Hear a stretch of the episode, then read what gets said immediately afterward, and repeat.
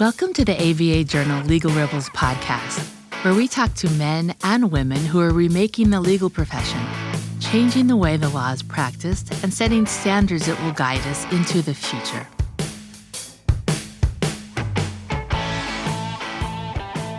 A lot has been made about how generative AI has already changed many aspects of the legal industry. Heck, we've already done a few shows on this very topic. One of the areas that has already felt the effects of ChatGPT and other large language models is contracts. Users can now use these AI enhanced tools to help them quickly draft, analyze, and review contracts. All you have to do is type in what you want, and the tech does the rest. Of course, it isn't that simple. The technology is still in its infancy, and there are limits as to what it can do. And we've already seen how it can produce inaccurate results, also known as hallucinations. Nevertheless, the potential is there for lawyers to save tons of time when it comes to contract drafting, review, and analysis. And as the tech continues to improve, who knows what it might be capable of. My name is Victor Li, and I'm Assistant Managing Editor of the ABA Journal. My guest on today's episode of the Legal Rebels podcast is Noah Waisberg, co founder and CEO at AI powered document processing platform Zuva, and author of AI for Lawyers. Zuva was spun off from Noah's previous company, Kira Systems, a smart contracts and document analysis platform that was purchased by Litera in 2021. Noah is here to talk today about how generative AI is changing the field of contract review and what we can expect to see down the line. Welcome to the show, Noah. Nice to speak to you, Victor. Thanks for having me. Of course. So tell me a little bit about yourself and your legal background, Noah. What made you decide to become a lawyer in the first place? So I come from, uh, I'm sort of third generation lawyer. My grandfather was a judge and my dad was a lawyer. And I actually thought I was going to be a professor. I was in a PhD program in political science, but realized that wasn't the right thing for me. And I was very well qualified for law school. And uh, so I ended up going to law school and practiced for four years at Gotshal in New York doing corporate law and really liked a lot of things about the job, but also knew that it wasn't something that I felt like doing for the rest of my life. I also, so this is back in like 2010, um, thought there was a lot of opportunity in the fact that junior corporate lawyers like I'd been and like I was supervising at the time spent huge amounts of time doing work that they hated, that they weren't that good at, that was really repetitive and really expensive and clients didn't love paying for. And that was sort of not that fun being a junior lawyer doing that stuff, but it also seemed like it wasn't sustainably going to continue that way. And so I started, I quit while and I just sat and thought and I thought about different ways to get at the problem. And the first couple that I was thinking about, I didn't think would make great businesses. But then I started thinking about contract review and I realized that it fit the theory really well that junior corporate lawyers spent vast amounts of time reviewing contracts, that even at the world's best firms, they made mistakes at this work, but that they were often looking for the same things over and over again in contracts. And because they were looking for the same things over and over again, we thought there was an opportunity to help people do that work faster and more accurately and just pull the information out automatically. And so back in January 2011, I got together with Dr. Alexander Hudek. He has a PhD in computer science from the University of Waterloo, which is like the Canadian MIT, and I'm Canadian, so kind of made sense. and we uh, we thought it would take us four months to sort of harness the state of the art in machine learning at the time. This is before Watson won on Jeopardy or anything like that, and apply it to this problem. And so we decided not even to raise any money because we thought that would take us six months. And so we just were more excited about building a product quickly. So we got to work. And after about six months, we realized that the state of the art was not where we thought it was. And that we didn't know if it was going to take us another six months or 10 years to get the tech to work, but we didn't think we could raise any money. Uh, so we just kept pushing away at the problem. And by about 2013, we got the tech to work pretty well to the extent that users would tell us that they would review contracts in 20 to 90% less time and they do it with the same or better accuracy. But in 2013, we had a second problem, which is that most lawyers bill hourly, and it was challenging back then, and still today, I think, to explain to hourly billing lawyers how being more efficient is in their best interests. Nonetheless, we kind of kept pushing and kept working away at it. And in 2014, the business kind of started to break the right way.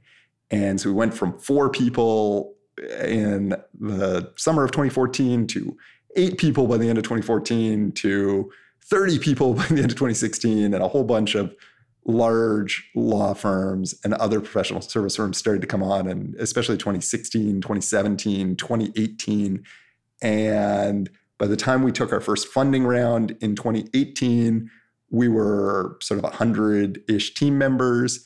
And by the time we sold the business to Litera in 2021 18 of the sort of world's top 25 M&A league table firms used Kira to help them in contract reviews. That included like more than half of the AmLaw 100, I think seven of the AmLaw 10, seven of the Vault 10, 10 or 11 of the top 12 UK firms, and leading firms in Canada and Brazil and India and Denmark and all, all sorts of uh, places over the world. So we kind of got it to a pretty good place. And my understanding is that it continues to thrive within Litera.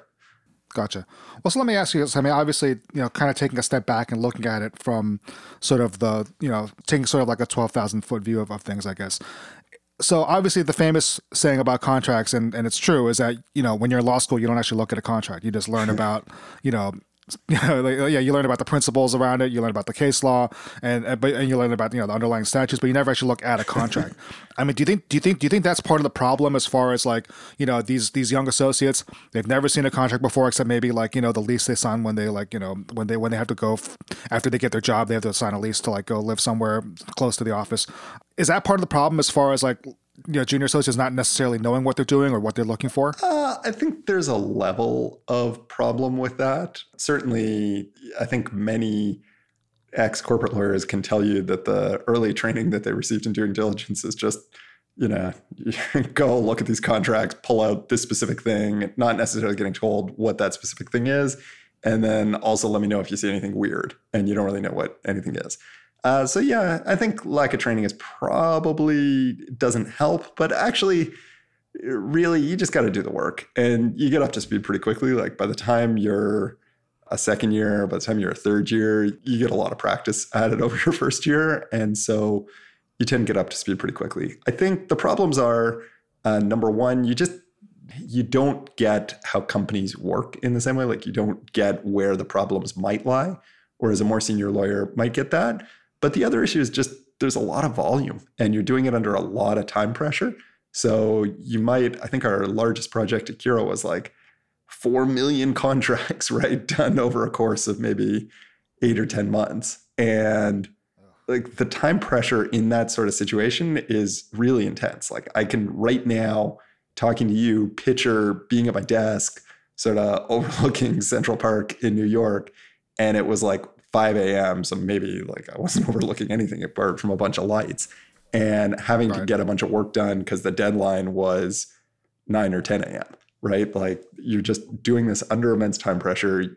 Some of these contract clauses are really easy to spot, like an assignment clause or a term provision or the confidentiality things can be really easy to see, but some things like change of control or really critically exclusivity and non compete can be very subtly worded and be in weird places in agreements. And I think it's just easy for people to kind of miss them due to inexperience, due to inattention, due to just being tired, due to trying to cut corners and not looking in the right place. So there's, I think, a lot of reasons why people make mistakes at this work, but technology can help them. So it's okay.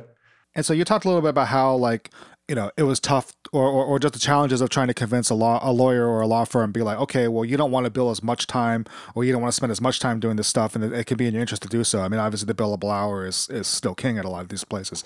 So how, how were you able to eventually kind of convince a lot of these lawyers that this was the way to go? Was it because of that idea of like okay well you don't want you don't want like overtired overstressed you know inexperienced attorneys you know who might miss things or who might you know make mistakes and then you have to go back and, and fix it. Was that part of the pitch or was there were there, were there other things involved? Different things worked at different places. So one of the things we did in the early days is we got some clients excited. So for example ge which was like the huge sort of legal spender back in the day was a big early supporter of ours and was really really really helpful with kind of pushing their law firms to use our technology and just sort of be more efficient overall.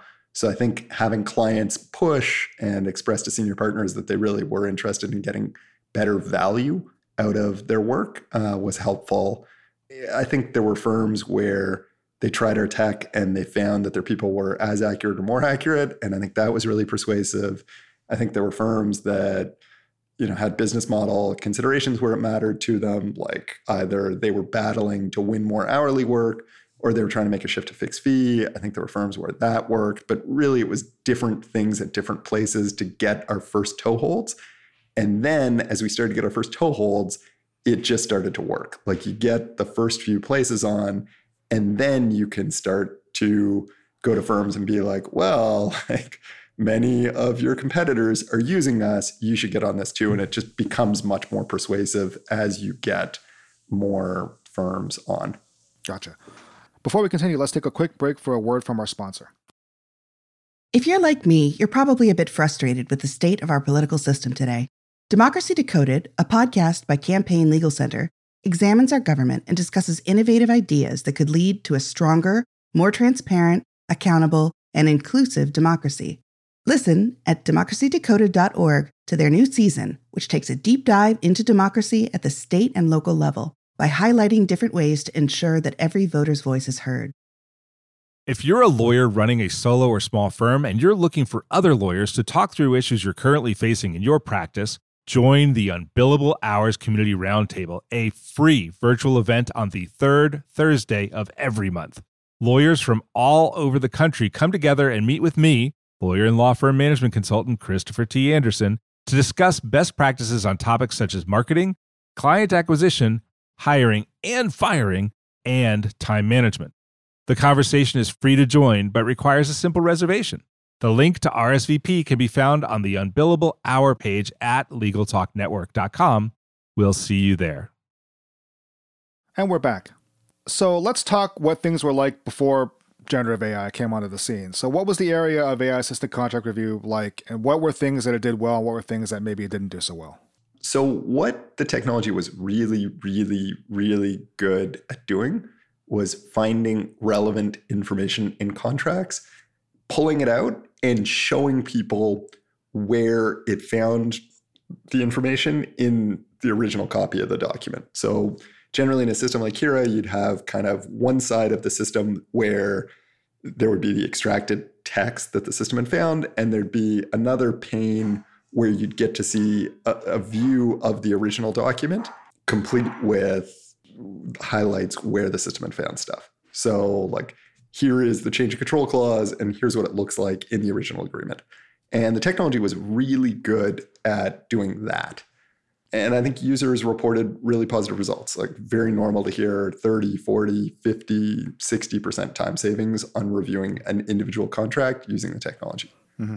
And so, what are some things that maybe it didn't do so well? Well, the technology always made mistakes, and, and it's still going to continue to do so. So, I think that's just an issue. It's not perfect. And so, ideally, the technology is set up in such a way that a human can expand upon what it finds. So I think that's area number one. Uh, area number two is that it was a lot of effort sometimes to teach the system to find something new. Like Kira, for example, system that I knew best in this area, or Zuva, find say 1300 different data points in contracts out of the box. And that's really good, but there are lots of situations when people need to find more. Like between Kira and Zuva, our customers have taught the software to find 20,000 additional data points. Sometimes that teaching is pretty low effort, but there are also times when it, it, can take real work to do so. And I think with generative AI, you have the potential to do that a lot quicker sometimes. Uh, so that's point number two. Point number three is technology in this area, the pre generative AI technology in this area was really good at finding specific parts of documents uh, that were relevant and frankly like as good maybe even better in some cases than untrained gen ai and maybe even as good as roughly as good as trained gen ai at finding relevant parts of the document but what it wasn't great at and we always struggled to kind of get it to improve at was getting structured information out of contracts. So, structured information could be putting the date into a normalized form. It could be, but especially, or, or other forms of normalization like that, but especially not just doing something like finding the assignment clause, but breaking the assignment clause into one of six categories and that are always the same across documents because when you have information in structured form, there's so many cool, neat things you can do with it. Like you can do better visualizations and sortings. You can trigger actions. If you think about, suspect we have a mostly lawyer audience, so maybe people are using Excel a little bit less. But if you think of an Excel spreadsheet where you have free text fields, it's okay. But if you have actual structured text fields like exact dates or numbers or drop down choices, it's just so much more powerful. Like you can sort based on those drop downs uh, or sort based on the dates, and it's so much more powerful. And the pre Gen AI technology struggled to do that despite a lot of effort.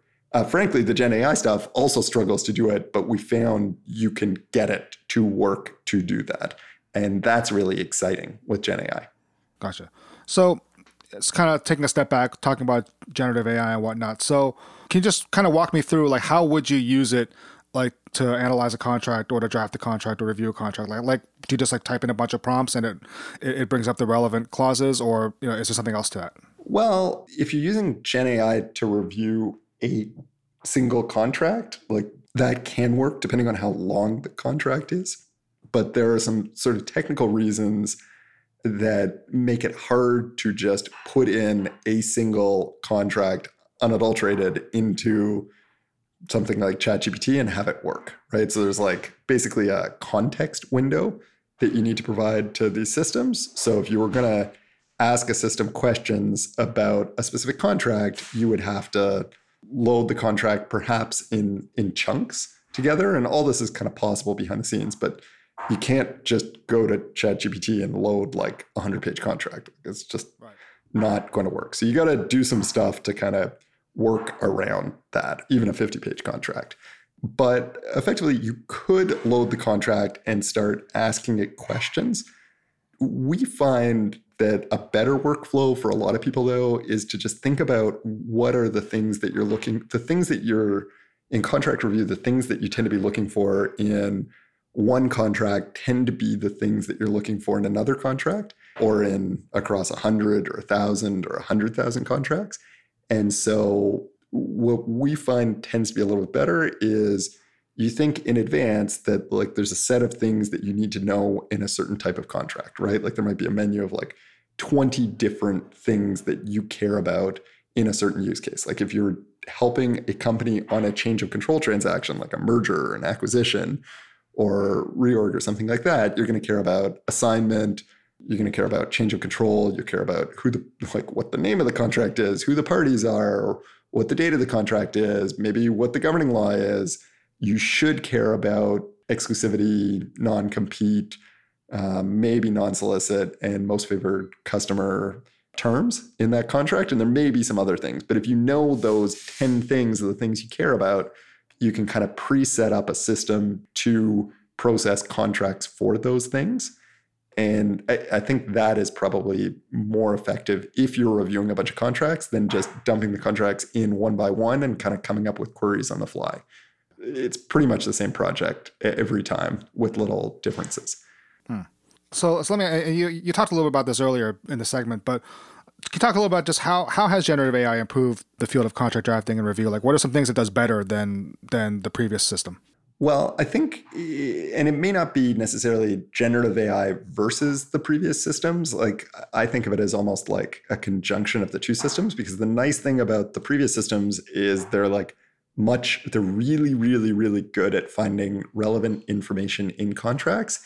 And they're much more computationally efficient. So what I mean by computationally efficient is like they can find something with a lot less. So they can probably do as good a job at finding something, but they can not only do as good a job at the actual accuracy, like roughly within a couple sort of percentage points of accuracy, but but they can do it much more efficiently. So that means they can do it faster. And that problem that I was mentioning a couple minutes ago, where like you can't take a 50 or 100 page document and just dump it in altogether. Uh, the really nice thing about the technology, the older technology, is that it's super efficient at doing that. And so, what we think the best practice is, is to use some of that previous technology to actually find the relevant parts of the agreement and then pass those relevant parts into an LLM to do some of the things that they can do so well, which is uh, actually like decide which one of a, number of options a given clause might represent. So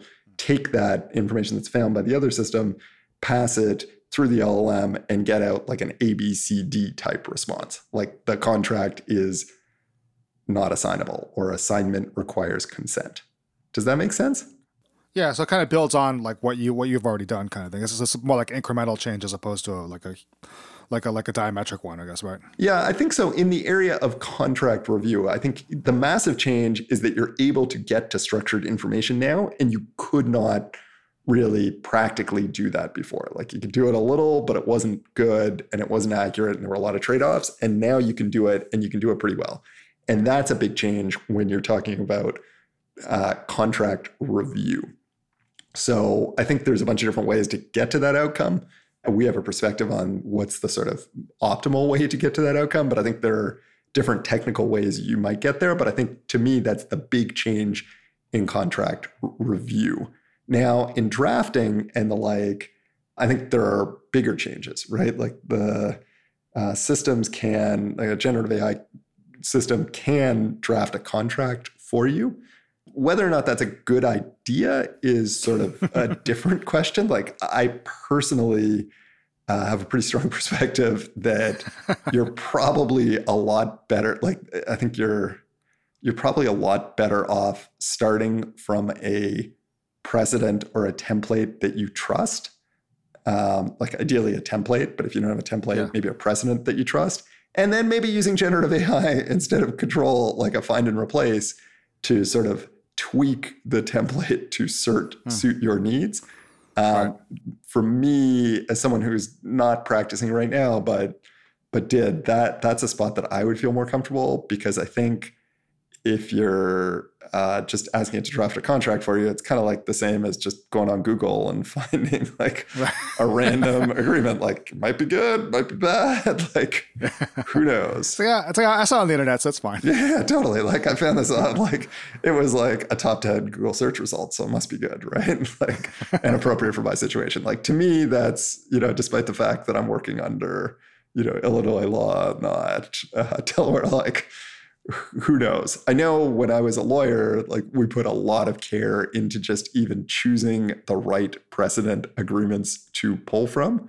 And it was something that was not taken lightly. And so the idea of, you know, asking an AI to kind of do that for me, maybe I'm maybe I'm old and like a dinosaur, but uh, that makes me exceedingly uncomfortable. And I worry that it has the potential to just cost uh, errors, but also just cost time right? Like I think it could be a lot quicker to just start with a trusted document and then use the technology to help modify it. Or in the rare instances where someone has to freestyle draft a clause, then maybe get the generative AI to help take a crack at that. Like I could see that being useful. But on the whole, my experience with creating contracts was that uh, lawyers tend to create contracts starting with trusted precedents. And I still think that's probably the right workflow. Gotcha. And so th- this might be kind of a related question, but what are some areas that you think you know with generative AI that need that need improvement as far as you know contract drafting and contract review?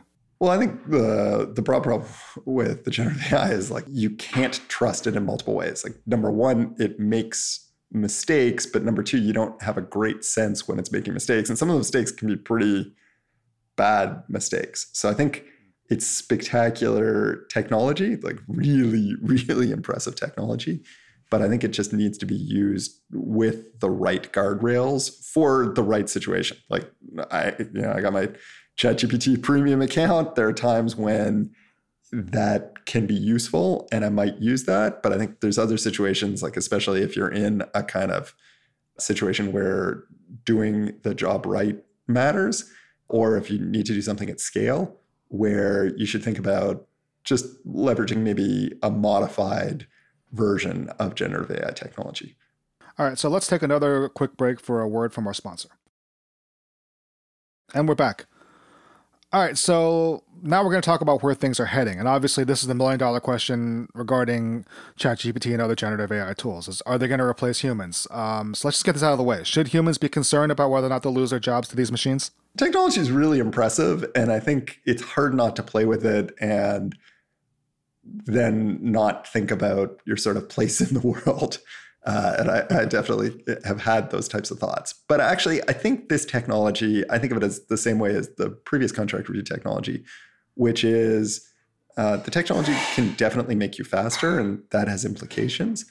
But I think the more interesting question is what are things that you can do now using the technology that you couldn't before? And is there opportunity for even expanded work because of the technology?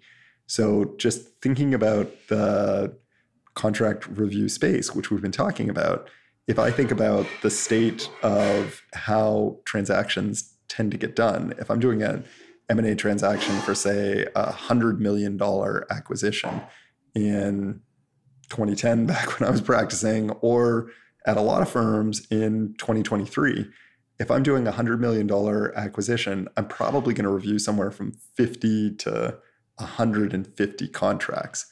In fact, a $100 million company probably has 2,000, 5,000, 10,000 contracts in a lot of cases.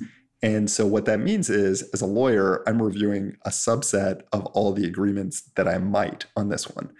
And the reason that I'm only reviewing a subset is basically due to resource constraints, right? Like people don't feel like paying for me to review 2,000 or 5,000 contracts. They only feel like me paying me to review 50 or 100 contracts. So one way you could approach the technology is you could say, well, you know, I typically review 100 contracts. I'm going to review 100 contracts, and I'm going to use a system like Kira or eBrevia or Luminance or whatever to do this review and help me along. So I could do that, and instead of it maybe taking me 100 hours to review those 100 contracts, maybe it takes me 50 hours because I'm using the technology, and you know maybe my accuracy is a little bit is a little bit better as well. So that's, I think, one way you could think about using the technology. But to me, the more exciting way to think about the technology is to think about like, what if I went to my client and I said, hey, would you be interested if I could review all your contracts instead of just some? So instead of just reviewing 100 contracts, maybe you still review those 100 contracts using the technology and it takes you 50 hours instead of 100. But then you pass the other, uh, say, 1900 contracts just through the technology.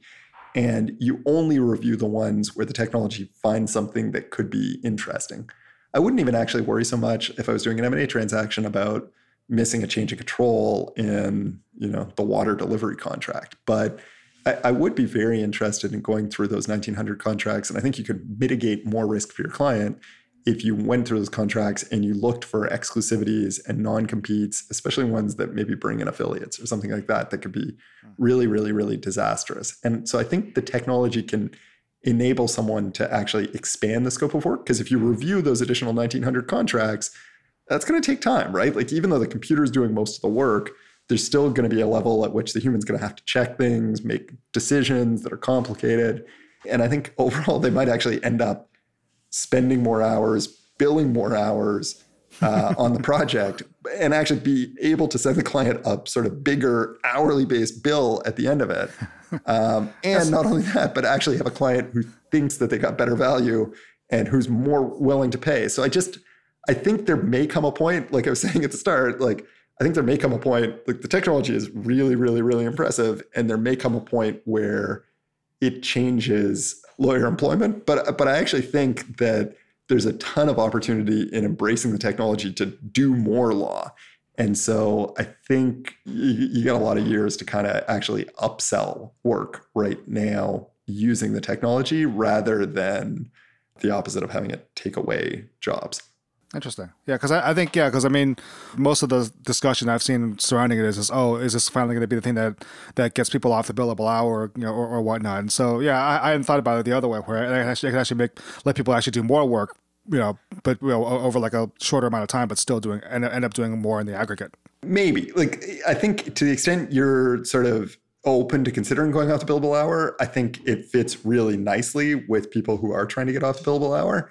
My sense is, at least in sort of US corporate law, uh, it's still like billable hour work represents like 80, 85% of all the work done, right? So, yeah. yeah. Uh, to the extent you're open to thinking about efficiency technology, efficiency and switching off the billable hour, I think efficiency technology can work really well with switching off the billable hour, right? Like it's pretty obvious that if you're charging someone a flat fee and you can do the work with less effort, that that's more profitable. Like that's a good thing for you. But I actually think that lawyers can do okay even while staying on the billable hour, even though I think there are lots of benefits and advantages to going off the billable hour. I don't think you have to go off the billable hour to leverage the benefits. And part of that is just I've been doing this for a long time. Like I can remember back in like 2014, 2015, like 2016, everybody saying like the billable hour is dead. And like it's yeah, not dead yeah. yet. And maybe it'll die. But for me as sort of a business person in the space, I, I kind of my view was that you could never assume that it was going to die because it hasn't yet. And like if it does, that's great for efficiency technology. But I think as a business person, you just kind of gotta come up with arguments that work in the situation that you have. And the situation that we have, especially in the United States, is that people use the billable hour. And having thought about it a lot, I think you can really actually gain from efficiency technology, even if you are a billable hour attorney. Uh, by the way, if anyone's interested in kind of reading more of my thoughts on this, I wrote back uh, with Dr. Hudek uh, back in 2021, Alex and I put out AI for Lawyers, uh, published by Wiley. Uh, became a Wall Street Journal bestseller, and it has a lot more thorough of an explanation of that idea that you can make more money being more efficient, even if you're on the billable hour. Hmm you know, who knows? Maybe that actually might like lead to like greater adoption with law with law firms. If they feel like okay, it's not, it's not a radical change from what we already do. You know, it's not gonna it's not gonna necessarily take us off something that we're comfortable with.